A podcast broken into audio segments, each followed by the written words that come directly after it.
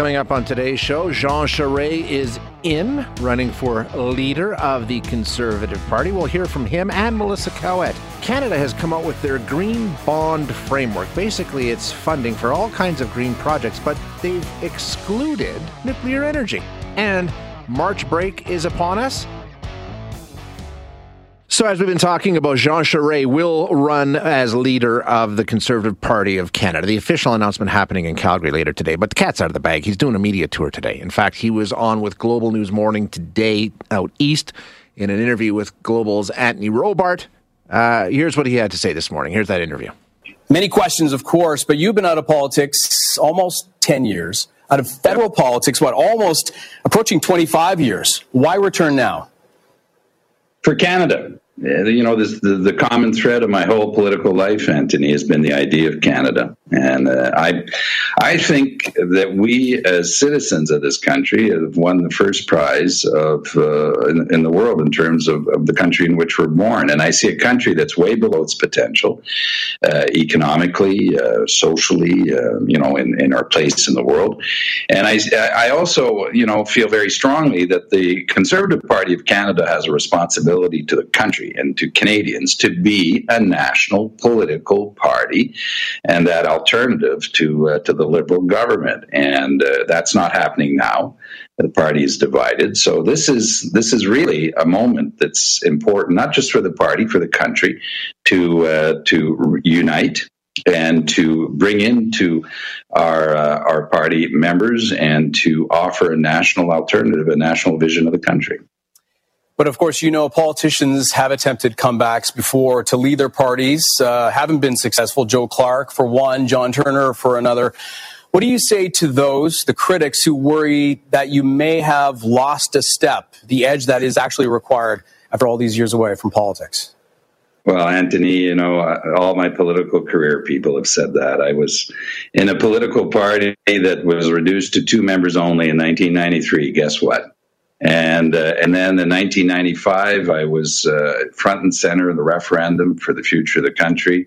I went on to lead the Liberal Party of Quebec in '98 and prevent another referendum. And then I had three conse- consecutive uh, majority governments. And if there's anyone who knows what it is to lead, to face uh, odds, and to win, because uh, I know how to organize and I know how to win and win a majority government.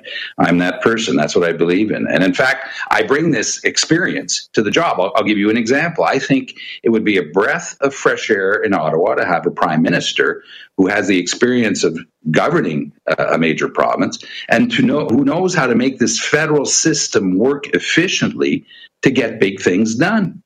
And, and that's exactly what I'm going to bring to the leadership, both of the party and the country. But over the course of your political career, you, you, say that this is for Canada, this is what Canada needs, this is also what the party needs. Um, as premier and even in federal politics, you've gone head to head with the force of Quebec separatism. Uh, yeah. Given all this, some see the divisions across Canada right now as rivaling that. Um, I'm not sure if that's true or not. But then there's the divide in the Conservative Party between uh, the social conservative faction, the red Tories, everything in between, for example. A divide, as you mentioned, has contributed to three election losses in a row. Big question is, what can be done to mend those fences? And why is Jean Charest the man for the job? Well, because I, have been tested in that regard. In my ability to lead a caucus, my ability to unite people, my ability to be a conservative period. I mean, I'm not trying to be a right, left wing, red, blue. That's not the idea here. The idea is the values in which we uh, will govern ourselves. I believe in fiscal conservatism, and I have a record on that. I believe in market based economy. That's a conservative value. In policies that are pro growth for economy, which allow us then to make choices in policies that support families. Uh, conservatives have a view of how federalism works, Anthony, that is ingrained in our DNA and history that respects the uh, jurisdiction of the provinces and to make the federal system work efficiently. I believe in the rule of law. I mean, those are the basic values by which I will govern and have always governed myself, and that I'll bring to the party and to the country. But, Mr. Charest, as expected, um, really even before you announced, the attacks began, uh, cl- including yes. from your leadership challenger, Pierre Poilievre, on yes. your conservative record. As Liberal Premier of Quebec, you raised taxes, uh, you opposed the abolition of the long gun registry, You've supported and implemented a carbon tax in Quebec. First of all, I mean, do you regret any of those decisions? And how do you plan going forward to fend off those attacks? Anthony, I am going to be attacked. Now, I want I want to warn you. Not only am I going to be attacked by some people in this race, and that says more about them than me. Actually, I mean they're going to they're spending more time attacking me than actually defending their own race, and I take it as a compliment because it is. But watch for the attacks that are going to come from the Bloc Québécois and the separatists. I mean, it is going to be massive, and why? Because if I lead this party the difference between me and the other candidates is that I will win. I've done it in the past against great odds. I will win and form a majority government. And the Bloc Québécois, for example, know very well that I will bring to Ottawa a, a delegation of Quebec MPs and that they're going to be out. So the, the attacks are going to be massive. There'll be plenty of time for me during the campaign to speak to my record. And my record speaks for itself. I mean, it is about whether it's on taxes, fiscal conservatism. I'll give you one example. When Mr. Legault comes to government after 15 years uh, uh, of my government with Mr. Couillard, he's left with an $8 billion surplus and a higher credit rating in Quebec than Ontario. Now, that didn't happen overnight. It happened after years of hard work and discipline, something I believe in and something that I delivered for the people of Quebec who have a stronger economy today and a best, better fiscal situation than they had before. And that is, uh, well, federal leadership candidate Jean Charest speaking with Global's Anthony Robart this morning. Uh, appreciate the interview. Thank you, Anthony. Okay, Wow, this is going to be good, hey?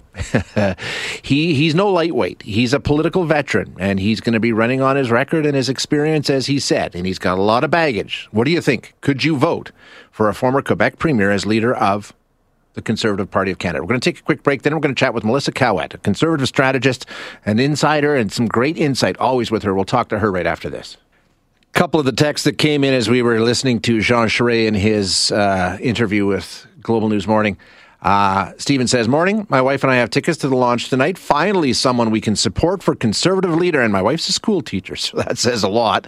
Uh, this listener says, Not a chance would I vote for yet another left leaning liberal like Jean Charest. That would be Erin O'Toole all over again. And that is what it's going to come down to. Let's get some insight now from Melissa Caouette. Uh, Melissa is a conservative strategist, consultant, and writer. Always great to have her on the show. Hi, Melissa. How are you? Hi, good morning. How are you? I'm I'm good. I'm good, thanks. Uh, just uh, it's kind of exciting for political junkies like myself, and I'm sure for you, a day like today. Um, did you have a chance to hear the interview with Jean Charest? I guess that would be his official opening statement in this campaign. He's good. He's smooth. I mean, the guy's been around, right? He's been around. He's got a lot of experience in politics. He's been through some tough fights in his day, um, both federally and provincially in Quebec. And so I think he's he's wise in the fact that he knows what he's getting into, and he he knows um, how to do politics. I will say though.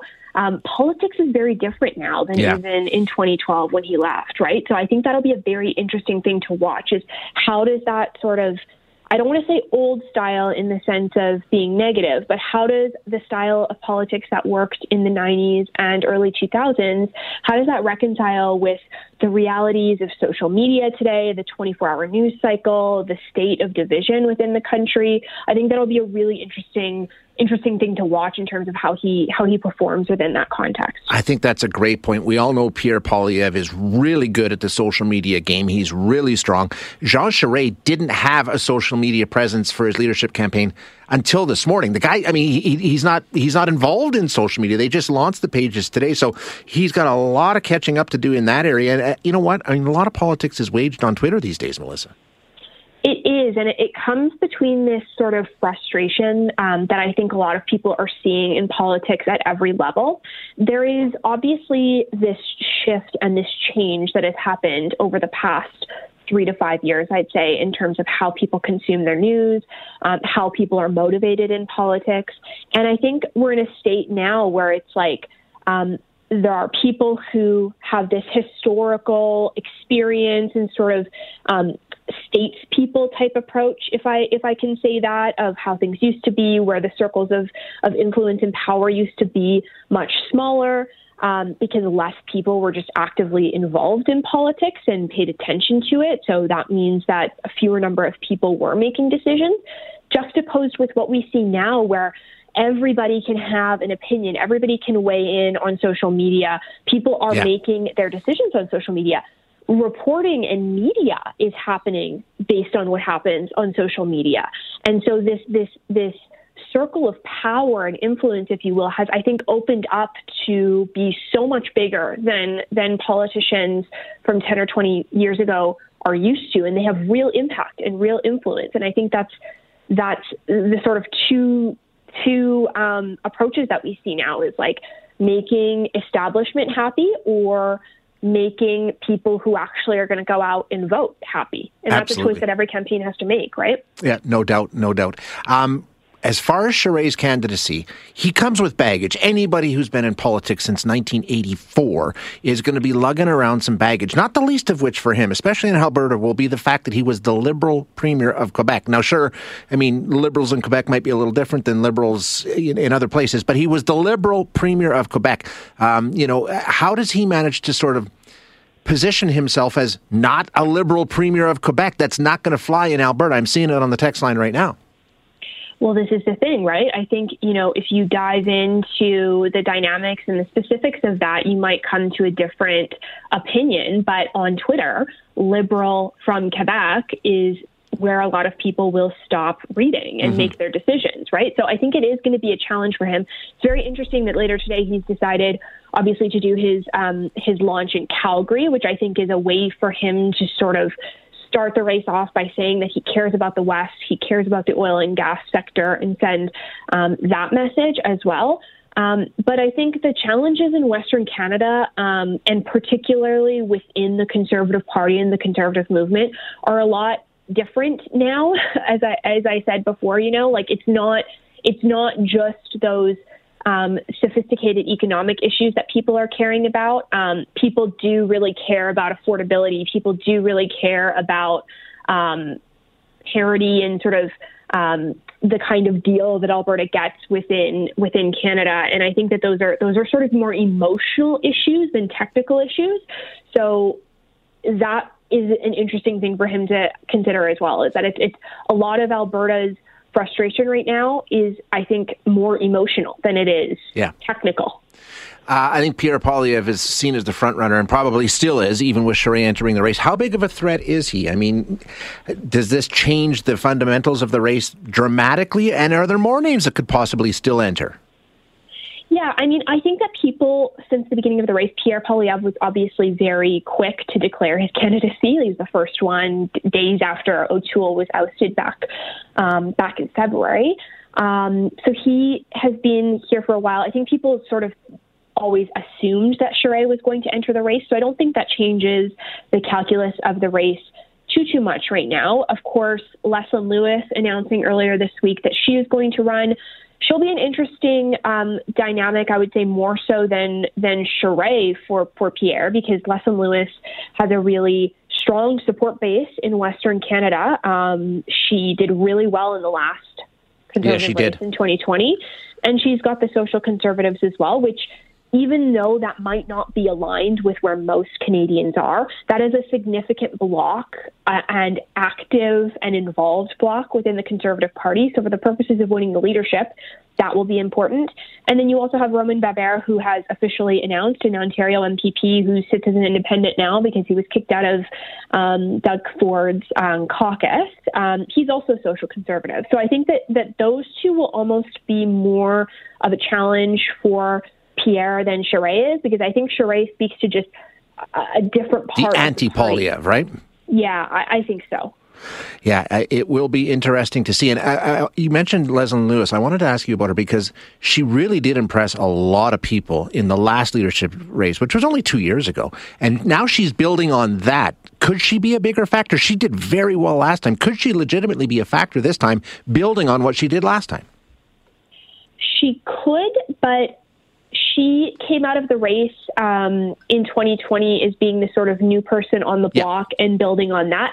I don't know that she's actually done enough during her the last six months or so in her time within the party to um, really, really impress people. I think that um, I think that she sort of missed that opportunity. I mean, she still could, um, and certainly with the social conservatives, but I think that she's been a little bit underwhelming uh, as to what people were expecting now that she's actually a sitting MP in Ontario and, and in the Conservative caucus. Never a dull moment. Melissa, thank you so much for your time today. I appreciate you joining us. Thanks, Shay. Take care. You too. That is Melissa Caouette, who is a conservative strategist, writer, consultant giving us a little insight as to what she thinks might happen with this conservative race, which is, uh, you know, as she said, Charest's been bouncing around for a long time, but today it becomes official.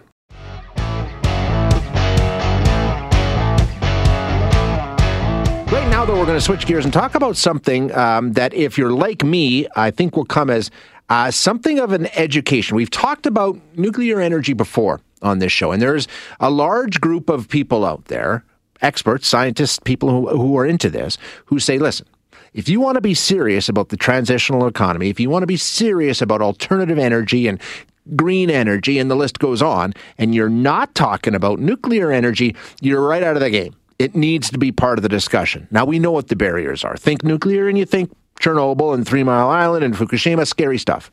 Um, it's not like that anymore. We know in our province, they're talking about the small reactors as being something that might happen here. Uh, there's been some progress on that front, but still, it's not. You know, we hear more about windmills than we do about nuclear power plants, which uh, doesn't make sense to a whole lot of people. So we're going to have a discussion here because the federal government has uh, come up with it's called the Green Bond framework. And that's where we need to start. So that's where we're going to start. We're going to chat with Dr. Chris Keefer, who is a Toronto emergency room physician. He's also president of Canadians for uh, Nuclear Energy. Uh, Dr. Keefer, thanks for joining us again. Always a pleasure to chat, sir. It's great to be back, Shay. Thanks for having me. Well, let, us just start right at the beginning. The Green Bond Framework. I had to do a lot of reading about this, and I don't know if I fully understand it. Can you walk us through exactly what the Green Bond Framework is? Sure. I mean, it's a, it's a financial mechanism for the government to take on some more debt to do some government spending, right? And the rationale here is that um, you know they can create a vehicle, um, you know, issue a AAA bond um, that's very low risk for private capital to come in, give the government some money so they can spend it on some good things. Um, and this is something that's happening around the world. You've probably heard of ESG. Um, yep. You might have heard in the EU that they've spent about better part of three years arguing about their so-called green taxonomy, which is you know which basket of technologies are they going to include um, as eligible for green finance um, for their green energy transition. Um, and nuclear was actually included after a big long struggle. Um, so what's happened here in Canada is um, our famously anti-nuclear environment and climate minister Steven Guilbeault has, it looks like, really single-handedly, without any public or scientific consultation, ruled out nuclear as part of uh, a green technology for this bond. Um, and he's not only ruled it out; he's lumped it in with the uh, the sin stocks. Um, yeah, I mean, there's a list of things that don't qualify yeah. for the green bonds, and things yeah. like gambling are included in there, along with nuclear energy. Yeah, gambling, um, arms manufacturing, uh, alcohol and tobacco manufacturing. So, I mean, uh, things you'd you know be scratching your head wondering why the government would be spending money on that sure. anyway. But but you know, it's it's it's kind of trolling is, is kind of how I look at it. But in any case, the minister has has really um, taken a, a gamble on this, um, and we know that this is going to cripple climate action. Um, we have to get serious here. You were mentioning sort of what are the available technologies um, to to decarbonize our country. Um, wind and solar are just not doing it. We no. have the evidence. The evidence is in. You know, I was in Germany last year. Um, you know, Germany, which has made itself an utter addict of Russian oil and gas by spending uh, over 550 billion U.S. dollars um, on wind and solar, essentially, to, to try and transition off of oil. Well, the first few days of the Russian invasion, the windmills were performing pretty well, but they dropped off about day three and four. That that 500 billion dollar investment was producing about six percent of uh, its its potential energy that it could and they're in a scramble, right? There's more gas flowing under Ukraine right now uh, during the war than there was beforehand they're they're running their coal plants all out. So we can see that you know the emperor has no clothes when it comes to this idea that we're going to be able to you know get off of fossil fuels with wind and solar. Yeah. And the, the record here in Canada is we've we've done it with nuclear. We did it in Ontario. We phased out coal in Ontario with nuclear energy. Where are we in terms of the rest of the world when we talk about uh, nuclear energy? Are there are there jurisdictions a little more willing to jump into it? Is it happening in other places? Are we, uh, you know, sort of out of step here? Oh, it's it's happening in a big way right now. I mean, Canada is a is a real leader. Um, we pioneered the CANDU, reactor. reactor. Yeah, yeah, yeah. That's kind of our Avro Arrow, right? It's it's an incredible piece of technology. Um, I mean, it's not the Avro Arrow, that we're still using it, and it's still performing very very well. Um, there's been you know sequential uh, development. It's it's gotten better and better over the years, and you know in, where I am talking to you from here in Ontario right now, we have one of the lowest carbon electricity grids in the world, um, thanks to CANDU. Um, so, but we're not unique. There's countries like France, um, which runs on an even higher percentage of nuclear energy, and there's been a real sea change. Um, you know, in this last year, the price of energy has gotten very, very expensive. Um, ESG, green finance, has really pushed money away from traditional forms of energy um, towards things like wind and solar, and we're in an energy crunch. We've seen that with skyrocketing fossil fuel prices even before the war, such as the gas in Europe. And countries are realizing that when fossil fuels get expensive, you, you got to go nuclear. Yeah. Um, so there's been a huge a huge change here. France is planning on phasing out nuclear from 75 to 50 percent of their supply, and they're they're heading back in, going gangbusters. There was a, just a new president elected in South Korea who's reversed their decision for nuclear phase out and is planning to export 10 new nuclear reactors uh, before 2030. So, so Canada is really out of step with the world, and, and it's really changing, seeing the energy reality um, and understanding the importance of nuclear energy for, for decarbonization and for energy independence, frankly, in the setting of this Russian aggression in Ukraine. How big of a setback is this decision to exclude it from the Green Bond framework? How much of a setback is it for um, nuclear energy proponents and development in Canada? Uh, I mean, this this has huge implications. Um, this this green bond is going to be for an initial five billion dollars, um, which will be announced, I think, uh, June or July of this year. But we're talking about in the future, tens, maybe even hundreds of billions of dollars could be issued through this framework. And if we're locking out really the only um, keystone decarbonizing technology that really has the evidence that it works to get us off of fossil fuels, um, we're kneecapping ourselves. And we're frankly kneecapping the Canadian economy because you have to understand um, wind and solar, we don't, we don't make um, uh, wind turbines or solar panels here in Canada those are made in players, places with incredibly cheap energy and incredibly cheap labor and incredibly poor environmental standards, right? We have the Uyghurs in, in China, which are largely incarcerated um, involved in forced labor in the supply chain for solar panels, for instance. But what we can say about uh, our CANDU nuclear technology is that the supply chain is all here in Canada. We have a 96% made in Canada supply chain. We mine the uranium, we make the fuel, we have the IP on the technology to turn that into useful electricity. So every dollar that we invest here in Canada in nuclear energy stays in our communities, gives people really high paying jobs, um, provides a good tax base for schools and roads and education. Um, so it's it's really a no brainer. But we have to drop some old prejudices and we have to drop um, you know a lot of misinformation that we've been fed over the years, which the minister is, is playing into. That's what I'm wondering. Why, if we see all these other countries that have decided to go ahead and are seeing the benefit in it, is it just because of, like I said off the top, the scary images a lot of people have when they hear about nuclear power plants? Is that all it is? And using that to sort of say, "Oh, we don't want to do that. Look what can happen." Listen, I mean, there there have been accidents. Sure. Um, just as in aviation, there have been accidents. It's important to acknowledge those. They've been really blown out of proportion because we displace a lot of our anxieties about nuclear weapons, about nuclear war, onto nuclear power. Um, you know, so for instance, like the Three Mile Island nuclear accident in the States, most people will categorize that as a catastrophe or a disaster. It was an industrial accident there was no significant dose of radiation to any of the general public around that plant. The highest dose was the equivalent of one chest x ray, right? In, in, Fukushima, people conflate the deaths from the tsunami and earthquake, about 50 to 20,000 people, with deaths as a result of radiation from the nuclear plant. There were zero deaths from radiation from Fukushima. So we've, we've radically overestimated the dangers of nuclear energy. It's something that has risks inherent to it, but we understand those risks very well. Um, and just as we've gained confidence to fly in, you know, pressurized metal tubes 30,000 feet above the Earth um, in modern jet aviation, we've gained sufficient experience and expertise to run nuclear reactors incredibly safely. And outside of the Soviet Union, uh, there's not been a single life lost to a nuclear accident. So where do you go from here? Doctor, I mean, uh, obviously, as you said, this was done without consultation. It's always better if you can have your voice heard before a decision is made. But what do you do now, retroactively, after this framework came out? Well, you know, as you mentioned, I am the president of Canadians for Nuclear Energy. Our, our organization has launched a House of Commons petition. Um, it was just launched yesterday. Um, we have 800 signatures already in about 16 hours. Um, once you get to 500 signatures, um, and it's been sponsored by an MP in the House, it's going to be read on the floor of the House of Commons. And after you get to that number of signatures, the government has to table a written response to the petition. So I'm very much looking forward to that. The petition will be read in mid April uh, by MP Corey Tochor of Saskatchewan. Um, and, you know, we're going to be into this fight. Um, you know, this all started in Glasgow when I confronted uh, Steven About his long-standing anti-nuclear record as a Greenpeace activist and whether that would cloud his judgment. You know, there is a scientific consensus.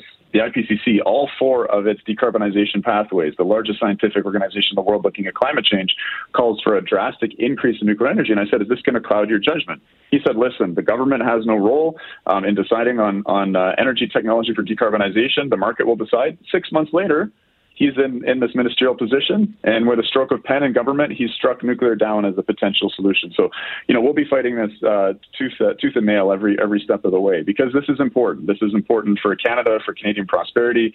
It's important for our kids. It's important for our climate. Uh, it's important for energy independence. So, you know, we'll be there, and I encourage your listeners to go to www.c4ne. That's the number four .ca, um, and they can find a link to sign the petition. Uh, Dr. Keefer, we'll continue to check in. I think you uh, you make some really good points in terms of, um, you know, this is something that a lot of people are saying is is it has to be at least part of the discussion when we talk about you know clean energy and the energy transition and all the rest of that stuff. And I've, you know, a lot of people say if you're not talking about it, you, are not talking about it seriously. So we'll continue to check in and follow your work, and, and uh, we appreciate the update. Shay, thanks for having me back on. It's a pleasure to be here. You bet. Thank you, sir. That's Dr. Chris Keefer. He's uh, he's a Toronto emergency room physician, but he's also president of Canadians for Nuclear Energy. And you might remember we had him on last time. He was the guy that um, actually approached um, our environment minister at COP26 in Scotland and confronted him about nuclear energy in Canada. And you, as you heard him say, this is what happened. So uh, work needs to be done.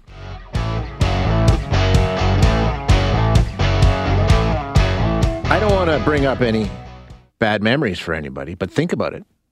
Today is March 10th.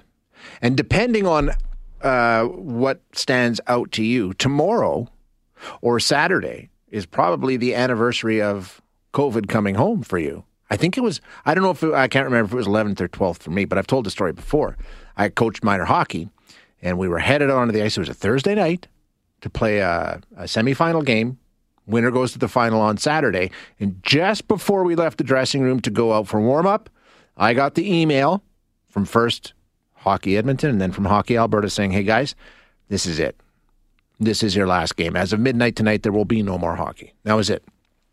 Shut down. And we all know what's happened since. So, this is it. Two years of this nonsense now.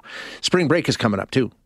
I think for most Edmonton students, Edmonton area students, kicks off on the 23rd, 24th, something like that, towards the end of the month anyway. So we're almost there. And this spring break is going to be very, very different than the last two spring breaks because we had the shutdowns.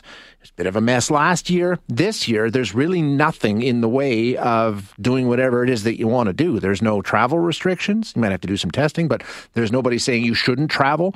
There's no, you know, problems there. Um, camps are open, all that sort of stuff should be operating as normal. So that's that's nice. It's the first time in a long time, and I think a lot of us, especially parents with kids, could probably use a break right about now after what we've seen over the last two years. So a lot of people will travel, a lot of people will take off, and others will choose not to, regardless, whatever. But it's an important spring break no matter how you're going to spend it. So to talk a bit about why it's so important this time and how you can make the best of it. We're going to chat with Dr. Lindsay Jaber, who's an assistant professor of educational psychology at the Faculty of Education at the University of Windsor. Doctor, thank you so much for joining us today. Appreciate your time. Hi, Shay. Thanks so much for having me. Yeah, when you take a look at spring break, I mean, every spring break is fun. I remember being a kid, but spring break 2022, um, it arrives pretty much two years into hell for all of us. Let's call it what it is. Doesn't matter who you are, what you do. Uh, in one way or another, last two years has been miserable for a whole lot of people. Life, you know, got turned upside down. So this is a big, big spring break, isn't it? Absolutely, yes. I think I think everybody's looking forward to it. for different reasons. But it'll be, I think everybody needs that break. I think you're absolutely right. So let's just take a look at what it's been like for the last two years, especially if you're a parent with kids. I mean, talk about needing a break. Just think of all the things they've been through. You know, if you've got kids at home and stuff, just talk about what it's been like over the past two years. Yeah, so we have four kids at home, and uh, when this all happened, they were ranging from four to 17 uh, when this happened. So it was exhausting and trying to work and then navigate, you know, their mental health and the social isolation and then online schooling with a JK student yeah. uh, and everything. It was um, it was a lot. And, uh, you know, talking with friends of mine with kids too, a lot of us in the mental health profession, you know, that we're supposed to know better and know what to do and handle this. Like we were feeling burnt out. Um, so yeah, it's been, it's been, it's been a long two years. Yeah. And when for, it goes, yeah and when it drags on for as long as it has, um, I mean, I don't want to say trauma, but but it can leave a mark, right? I mean, like you say, burnout. I mean, it can really have an impact. Absolutely, and I think a lot of people are sort of referring to it as like a collective trauma, uh, which can be experienced by different people in different ways, right? But I think there's a lot of grief. So a lot of people are talking about kind of like yes. the grieving of the loss of, you know, a lot of our time. Like it feels, I think, to a lot of people that the last two years have sort of been stolen in, in a way, right? Yeah, and we haven't. Sure we've really struggled to kind of uh, you know deal with all the ups and downs and lockdowns, open, shutdown, right? Everything online, offline. Um, so I think it's learned, yeah, it's led to a lot of burnout. I mean, especially for parents, and you know, then parents who are also maybe educators or working in the health profession or in essential workers had that added stressor from their jobs on top of trying to support you know their kids at home. So no doubt, we're coming up on spring break. It's a week, whatever. It's important. I mean, this is a welcome break for everybody. Absolutely, yeah. How do you make the best of it, though? What do you do? I mean, how do you not just sort of end up sitting on the couch and not getting everything out of it? What's what What's your recommendation to make sure that you you take full advantage of this time? Yeah, I think that's a, that's the tricky thing, right? Because when we when we think of rest, we kind of think of that, like you said, sitting on the couch, yeah.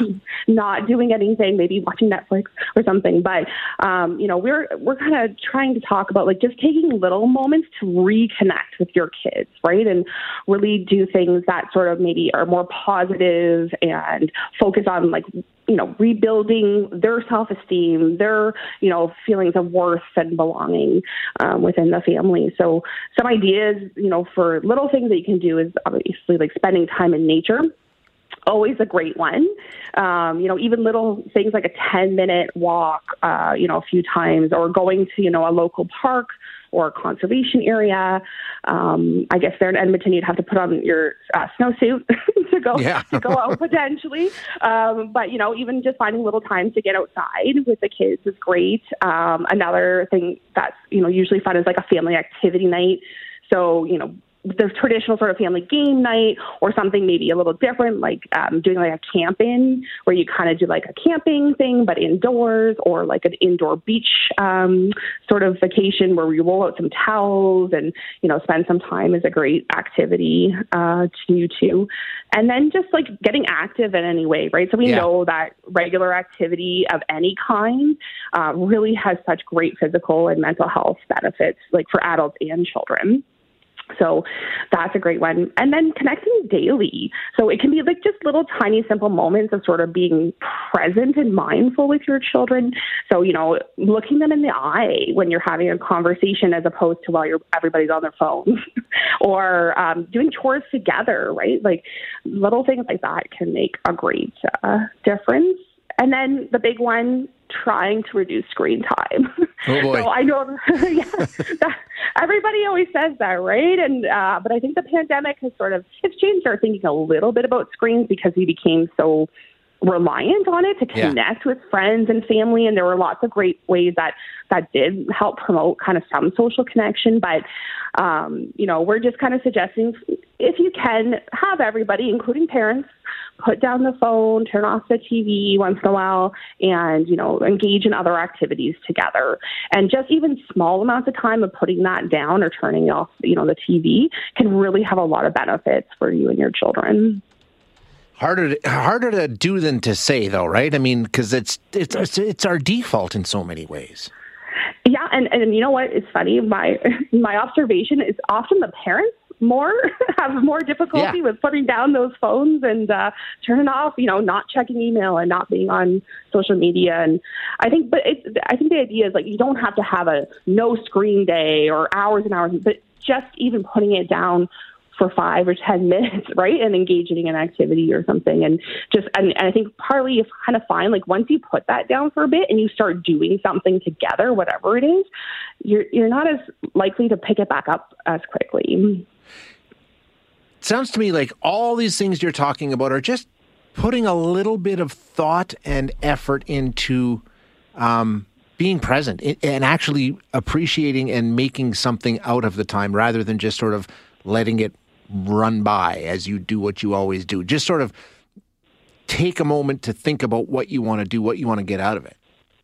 Absolutely. Yep. Just those little little moments that can add up to mean so much to for everybody to feel connected and like they belong and you know that you care. And so I think sometimes we try to plan for really big things and that becomes overwhelming and then we don't always follow through. But if you kind of just you know, insert these smaller things in throughout, yeah. you know, your time, then it's it's easier to follow through and to find that connection. Excellent advice, and I think it's something that we can all use heading into the spring break. Thanks so much, Doc. Appreciate it. You're welcome. Thanks for having me. You too. Have a great day. That is Dr. Lindsay Jaber. Dr. Jaber is an assistant professor of educational psychology, Faculty of Education, University of Windsor.